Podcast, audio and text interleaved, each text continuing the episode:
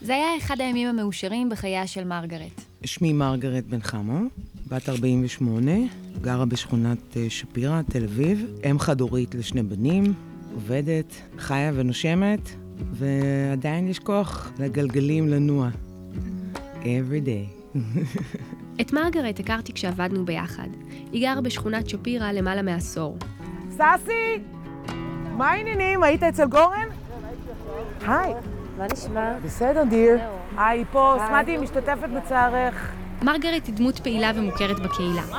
מלא זמן לא באת לש... אה, אתה מהחבר'ה שעשו גם פגישת מחזור בדמודינה בפסטיבל... יאללה, מה הסלאמה, נתראה.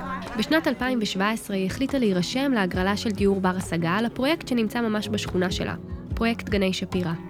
אני כל בוקר קמה ואומרת לעצמי, מרגרט, את תצפי לטלפון כל יום שבעל הדירה שלך מתקשר אלייך, זמנך שאול כאן. ההגרלה שודרה בפייסבוק לייב. בוקר טוב לכולם, צופים יקרים. אני מתכבדת להזמין את ראש עיריית תל אביב-יפו, מר רון חולדאי, לשאת דברים. חברים, אני לא רוצה להאריך יותר מדי, אני רק אומר את הדבר הבא. אנחנו משתדלים לעסוק במה שעיריות לא עסקו בעבר, או כבר הרבה מאוד עשרות שנים, להתחיל במאגר של דיור שיאפשר לתת דיור מסובסד לאותה אוכלוסייה שאנחנו מאוד מעוניינים שתישאר בכל זאת בתוך העיר למרות התייקרות מחירי הדיור בכלל. ועתה נעבור לפרויקט הראשון בישראל שנוסד בפורמט דיור בר השגה, פרויקט גני שפירא, המסלול הצהוב. ואז, פתאום באמצע היום קיבלתי הודעת אס.אם.אס מטורפת. אחת, ברכות. האם יש לנו זוכים מאושרים בחדר? המספר של מרגרט עלה בהגרלה. היא והבנים שלה זכו. סוף סוף ילדיי יוכלו ליהנות מדירה משודרגת חדשה שנבנתה לא מזמן, שיש בה גם ממ"ד, ויש מרפסת, ואפשר לא להתבייש כשמזמינים חברים מהכיתה ומהחבורה. ואז המספר שלי עלה, ואני רואה אותו על המסך ממול, ואני מתרגשת, וגם בכיתי משמחה וראיינו אותי. המשמעות של הזכייה מבחינתה של מרגרט ושני בניה היא שהם זוכים בחמש שנים של שקט, שבהם האיום הכמעט יומיומי מפני פינוי לא מרחף מעל ראשם. הם יכולים להיות בטוחים שהם נשארים בתוך הקהילה, החברים והתשתיות המקומיות שמרגרט מטפחת ללא הרף.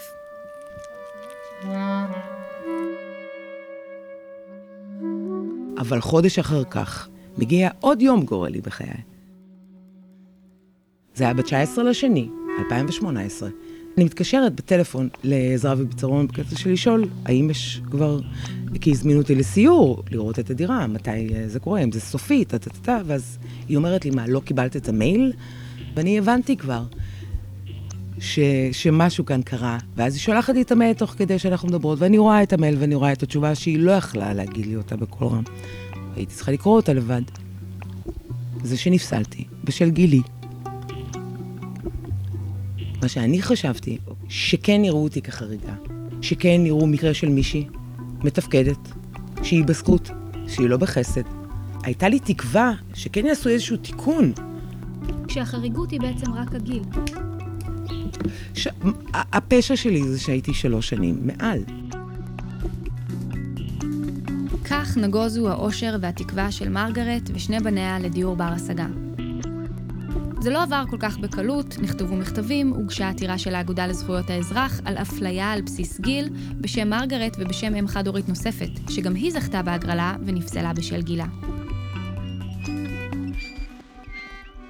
בשלושת הפרקים הקרובים נעסוק בדיור בר השגה מההיבט התכנוני-אדריכלי, הכלכלי, הערכי והחברתי, כי בסופו של דבר מדובר בדבר הכי אישי, בית, מגורים, קהילה.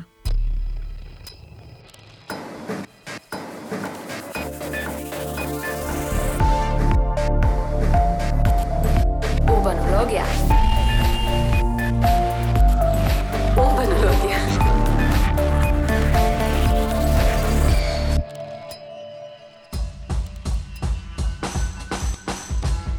אבל העתירה והסיפור של מרגרט מעלים שאלות רחבות יותר. קודם כל, את שאלת הקריטריונים. למי מיועד דיור בר השגה? כאשר נותנים טובין ציבורי, איך מחליטים למי להעניק אותו? ובכלל, על אילו צרכים עירוניים ואישיים הוא בא לענות. מי אחראי לקדם את הנושא הזה, ואיזה כלים רגולטוריים עומדים בפני הרשויות שרוצות לקדם דיור בר השגה. ואולי לפני הכל בכלל צריך להתחיל עם הדברים הבסיסיים, איך צמח התחום הזה בישראל, למה דווקא עכשיו, ומה החזון מאחורי המאמץ הבהחלט ראוי הזה לייצר פתרונות דיור ברי השגה בעיר. אז בואו נתחיל מההתחלה. בערך משנת 2010-2011, עיריית תל אביב הייתה חלוצה והחליטה להיכנס לתחום של דיור בר השגה. למה?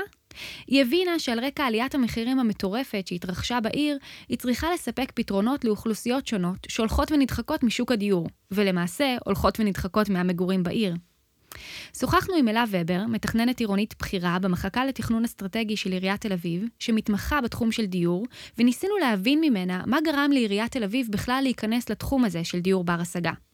אה, אה, התחילה תסיסה, היה את כל הסיפור של rent control. בואו תייצרו חקיקה, תעצרו את עליית המחירים, את עליית השכירויות. ואז העירייה אמרה, טוב, אין מנוס, צריך לצאת לעבודה. הוקמה ועדה ציבורית, והיא ישבה על המדוכה במשך כמה חודשים מאוד אינטנסיביים, וב-2011 יש החלטת מועצת עיר שאומרת, עיריית תל אביב יוצאת לדיור בהישג יד, היא קובעת את הקריטריונים לזכאות, היא קובעת איך זה יעבוד בקרקעות פרטיות, היא קובעת איך זה יעבוד בקרקעות עירוניות, והיא בונה את גני שפירא. למעשה היום במאגר העירוני יש uh, קרוב ל-5,000 יחידות דבי. וואו. נכון, ואנשים לא יודעים את זה. נכון שזה תוכניות בצנרת, שחלקן... דבי זה השם של העירייה לדיור בר השגה. אז איך הגענו למצב הזה שיש 5,000 יחידות דיור בר השגה בצנרת? זה התחיל מפרויקט עירוני קטן שנבנה בשכונת שפירא, שבו העירייה השקיעה קרקע עירונית ומימנה את עלות הבנייה, התכנון והתחזוקה של הפרויקט, כמעין פרויקט דגל שנועד למגורים ולא פרויקט רווחי, שכל מטרתו אידיאולוגית, לייצר דיור בר השגה בעיר. פנו אליי בשנת 2012 מהעירייה, אבל אמרו, חולדאי רואה בזה פרויקט הדגל שלו, והוא רוצה תוך חצי שנה שתסיימו את התכנון ונצא לביצוע, שזה זמן מטורף במונחי תכנון של פרויקט בהיקף הזה. עבדנו כמו משוגעים, היו הרבה לילות שנשארנו שם, כל הצוות, עד מאוחר מאוד בלילה. לקחנו על עצמנו את המשימה, ואני באמת שמחה לספר שעמדנו בה. סיירנו עם אדריכלית הפרויקט, אורית מילבאואר, כדי לשמוע ממנה מה הייחודיות של תכנון פרויקט שהוא לא מסחרי ומיועד כל כולו לדיור בר השגה.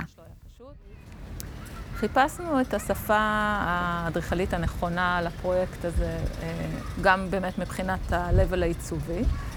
בעמדות השונות זה גם הכתיב איזושהי, איזשהו תכנון מסוים של בניין, אה, שבניין ארוך וצר ששואב השראה מבנייני השיכון של פעם, אבל עם איזשהו טוויסט, לא, לא אותם בנייני שיכון חזרתיים, אלא עם איזשהו רעיון לשנות קצת בחזיתות. בעצם לקחנו את ההשראה מבנייני השיכון של פעם, אבל התאמנו אותם אה, למה שאנחנו חושבים שנכון היום, אה, גם מבחינה סגנונית וגם מבחינה פונקציונלית.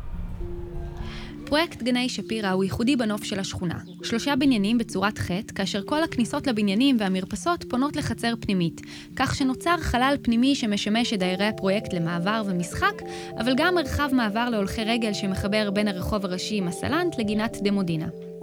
הפרויקט מכיל 69 יחידות דיור בגדלים משתנים, שכולן עבור דיור בר השגה. בנייני הטיח הצבועים בלבן וירוק משדרים פשטות מוקפדת. הפרויקט אמנם שונה מהבינוי בשכונה, אבל הוא שומר על בינוי נמוך שאיננו מנקר עיניים. אז מבחינת העמדה של המבנים, מה שעמד אה, לנגד עיניי זה, זה לא רק באמת המקסימום יחידות.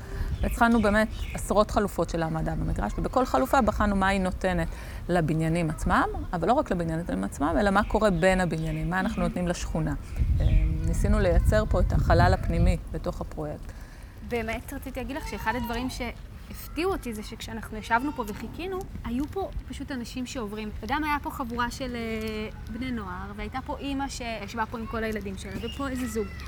ומאוד הפתיע אותי שהמקום הזה מתפקד כמרחב מעבר לאנשים שלא גרים פה. כי בדרך כלל פרויקטים כאלה שנבנים והם נראים שונה מהשכונה, יש בהם משהו כאילו מראש מדיר, בעצם העיצוב שלהם. וזה בעיניי אחת ההצלחות הגדולות של הפרויקט, שהחלל הציבורי, המרחב הזה שפה נוצר בין הבניינים, באמת מתפקד היטב לטובת הקהילה שגרה בפרויקט, וגם לטובת אנשים שגרים בסביבת הפרויקט, אה, ומנצלים אותו למעבר, ממש כמו שרצינו. אם זה היה כן אה, בניין של יזם, שלא נעשה לדיור בר השגה, מבחינה כאילו תכנונית אדריכלית זה היה נראה אחרת? שאלה טובה, אני מניחה שזה היה נראה אחרת. בגלל שיש פה לכל בניין שלוש כניסות, אז לכל בניין יש בעצם שלוש מעליות.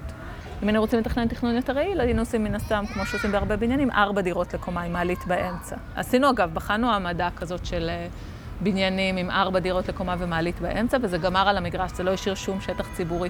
אז אם זה היה יזם שהיה חשוב לו רק הכלכליות, ולא היה מעניין אותו החלל הציבורי, ומה שקורה בין הבניינים, כי הוא לא עיריית תל אביב, ואולי לא היו דורשים ממנו את זה, אז אני מניחה שזה היה נראה אחרת, והיינו מאבדים את החלל הציבורי הזה של הפרויקט. שאלנו את אורית מה האתגר בתכנון דירות לדיור בר השגה, כשבעצם השכירות עבורן היא מראש שכירות במחיר מופחת. דיור בר השגה, המשמעות שלו זה דיור בהנחה.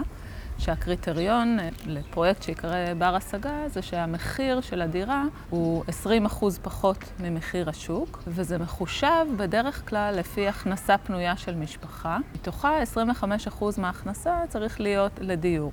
ואז לקחו ואמרו, אוקיי, אנחנו רוצים פה משפחות מעשירון שביעי ומטה, מה ההכנסה שלהם? ולפי זה בעצם הלכו ואמרו איזה גודל דירות, וזה גם מסתדר, כי ראו שבעצם גודל, לפי כל החישובים האלה שעשו הכלכלנים ומי שליווה את הפרויקט, אז ראו שבעצם גודל הדירות שאופטימלי פה מבחינת כל הנתונים הם דירות של 80 אה, מטר אה, פחות או יותר, 70 עד 80, דירות שלושה חדרים, ומרבית הדירות שתוכננו בפרויקט תוכננו בגודל הזה. לא תמיד, פה, כן, זה עובד, כן. היית מאוד, בפנים? כן, mm-hmm. בכמה דירות. הן מאוד כן. מאוד יפות. את מרגישה שפרצת פה איזשהו משהו מבחינת להגיד, הנה, יכולה להיות דירה במחיר השכרה. והנה, אפשר לייצר דירות מרווחות, בסטנדרט גבוה. כל מי שאני מכירה שנכנס לפה אמר, וואו, הייתי רוצה לגור בדירה כזאת. כן, כן, אנשים בתל אביב בייחוד מורגלים למעט, בייחוד בכל הנושא של דיור להשכרה. כי מי שקונה דירה בתל אביב, בדרך כלל גם משלם עליה הרבה כסף, משפץ אותה, ואז הן דירות מאוד מאוד יפות.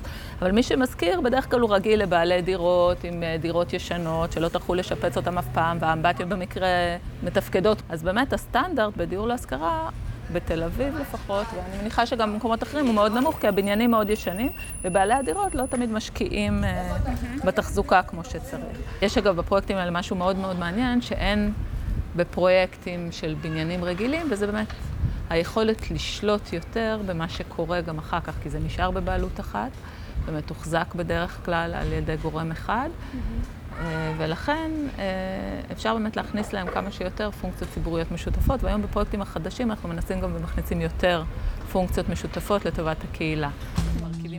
אחרי פרויקט גני שפירא, עיריית תל אביב המשיכה לקדם דיור בר השגה, אבל היא כבר לא בונה את הפרויקטים מכיסה ולא על אדמה עירונית, אלא היא עברה למודל של שילוב יחידות דיור בר השגה בתוך פרויקטים יזמיים. נעמה בן זאב, סמנכ"לית התחדשות עירונית בחברת עזרא וביצרון, חברת הבת של עיריית תל אביב, שמתפעלת עבורה את כל הפרויקטים של דיור בר השגה, הסבירה לנו איך זה עובד במודל היזמי. אה, בפרויקטים אחרים, פרויקטים יזמיים, למעשה העירייה מגיעה להסכם עם יזם. שמתוך הפרויקט שלו, הכללי, מוקצות מספר יחידות דיור לטובת דיור בר השגה. אחוז מסוים מהפרויקט הולך לטובת דיור בר השגה. כך שהאופי הכללי של הפרויקט זה פרויקט יזמי לכל דבר ועניין. מה האינסנטיב של היזם לגשת לפרויקט כזה? קודם כל, הוא, הוא ניגש לפרויקט כזה כי האינסנטיב שלו אינסנטיב uh, יזמי. הפרויקט הזה קורם עור וגידים גם בלי קשר לדיור בר השגה. האינסנטיב פה הוא עירוני. שהעירייה באה ואומרת, אתה יזם, יוצא בפרויקט יזמי, מקים מגדל או מקבל זכויות בנייה, אני כעירייה דורשת ממך במסגרת הסכמית או בתוך הטאבה שאתה מקדם, כיוון שהמדיניות שלי היא לעודד דיור בר השגה וכמה שיותר כזה ברחבי העיר, אז אני בעצם רוצה לתפוס את כל המקומות שכרגע יש בנייה חדשה ברחבי העיר ולעגן בתוכם גם יחידות דיור לטובת דיור בר השגה. זאת אומרת שזה היה משהו מחייב מבחינת היזם, והוא לא קיבל עבור זה עוד זכויות. הוא קיבל עוד זכויות, הוא קיבל עוד, זאת אומרת, זה, זה הסכמי. אז עיריית תל אביב, כמו שהבנו, לקחה את היוזמה ונכנסה לתוך התחום של דיור בר השגה. לא מתוך מניעים אלטרואיסטיים, אלא מתוך צורך עירוני. היא הבינה שבתוך שוק דיור, שהמחירים שלו מאמירים, יותר ויותר אוכלוסיות נדחקות החוצה. אז היא נכנסה לתחום של דיור שלרוב רשויות עירוניות טוענות שהתחום הזה הוא לא בחזקתן, אלא בתחום של המדינה. אבל גילינו שהיום הרבה רשויות יכולות לעשות יותר ממה שהן עושות היום. ראיינו את סבסטיאן ולרשטיין ממרכז הגר, והוא הסביר לנו על הסמכויות שיש לערים בתחום של דיור בר השגה.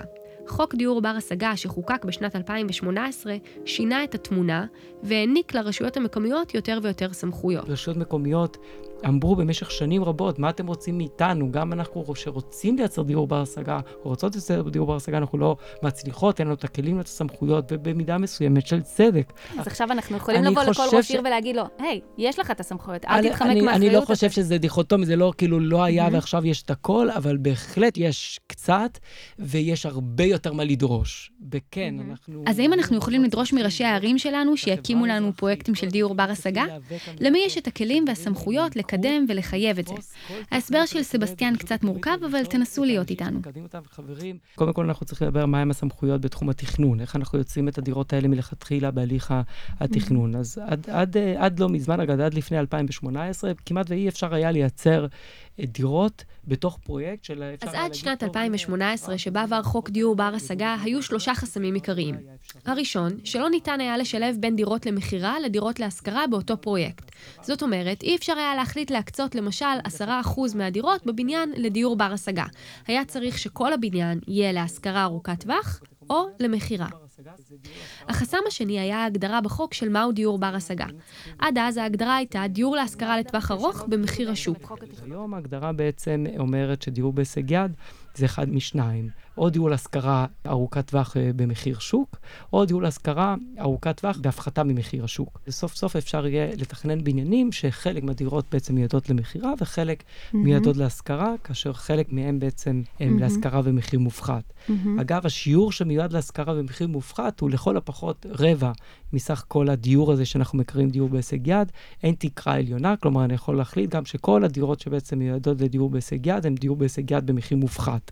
והחסם האחרון שהוסר... שלראשונה ניתן אפשרות להעמיק את גובה ההנחה. כלומר, אפשר לקבוע שבאזורים למשל מאוד יקרים, ההנחה הזאת תגיע ל-40% ממחיר השוק. ומי בעצם יקבע את זה? ומי שצריך לקבוע את זה זה הרשות המקומית. השוק הישראלי וחוק התכנון והבנייה, כמו שהבנו, מוכוון בעלות פרטית, ולכן היה צורך לשנות את החוק כדי שניתן יהיה לשלב בין השכרה למכירה, ולאפשר השכרה במחיר מופחת.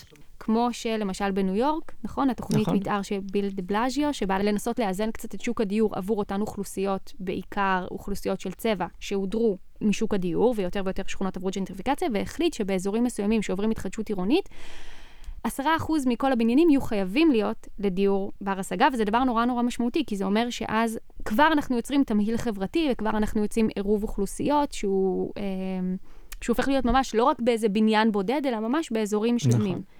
אוקיי. ואני אחדד, האמת שאחד המהלכים המשמעותיים בעצם אה, של התוכנית אה, הנוכחית בניו יורק, זה שהם עברו ממנגנון שהיה אה, רק וולונטרי, כלומר, רק אפשר להקצות דירות כאלה, באמת למנגנון חובה. אז עכשיו שהבנו שיש את הסמכות והכלים הרגולטוריים לייצר דיור בר השגה ואפילו להפוך את זה לתקנה מחייבת בכל התוכניות, נגיע לשאלה הקשה השנייה. למי מיועד דיור בר השגה? על ידי מי וכיצד נקבעים הקריטריונים? זה סיפור עוד יותר מורכב שעדיין לא פתור ברמה okay. אוקיי. הארצית, כלומר החוק קבע שיש תנאי סף, תנאי סף מאוד בסיסיים שמדברים בעיקר על, אה, חס, על, על עצם היותו אדם אה, חסר, חסר דירה, אה, אבל בנוסף לזה אמורים להיות קריטריונים שייקבעו בתקנות, ובדיוק ברגעים, בימים אלה עובדים על אותן תקנות, על מה, מה בדיוק ייקבע ומה בדיוק, בסופו של דבר מה תהיה גם מידת עצמאות של רשויות מקומיות לקבוע קריטריונית בהתאם mm-hmm.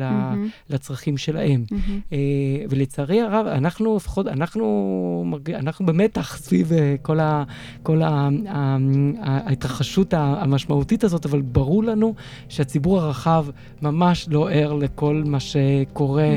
אה, סביב הסוגיות האלה, וזה באמת סוגיות פוליטיות של מדיניות ציבורית מאוד משמעותיות.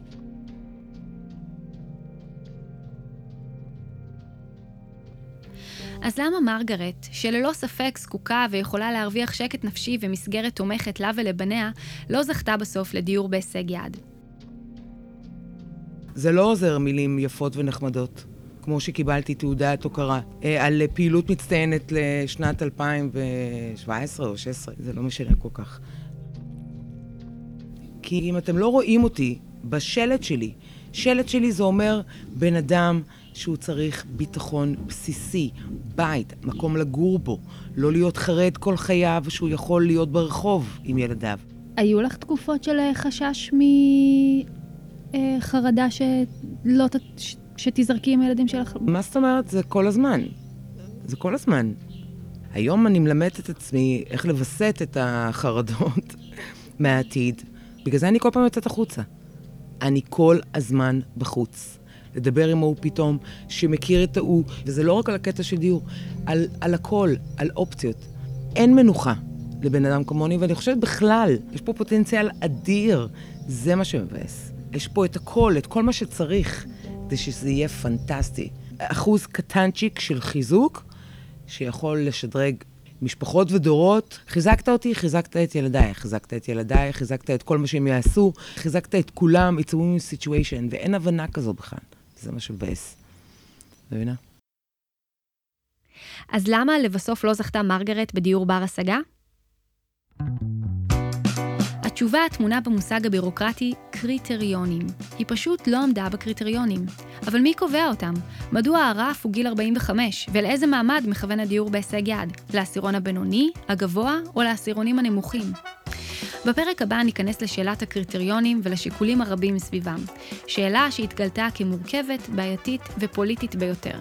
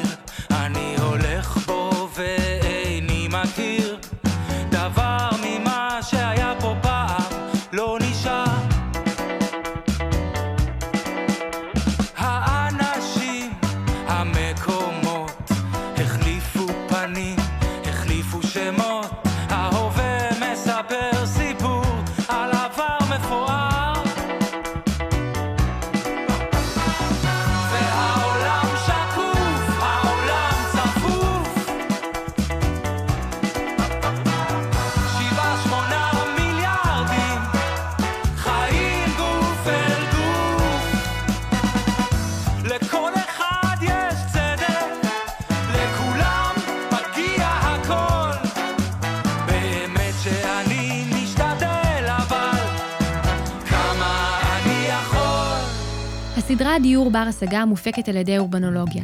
אורחים הדס צור וניר לייסט. את כל הפרקים אפשר למצוא באתר שלנו אורבנולוגיה של המעבדה לעיצוב עירוני באוניברסיטת תל אביב. התמונות קשות, המראות קשים, זה טוב שיש את מי להאשים. שומר לעצמי את הזכות לנקוט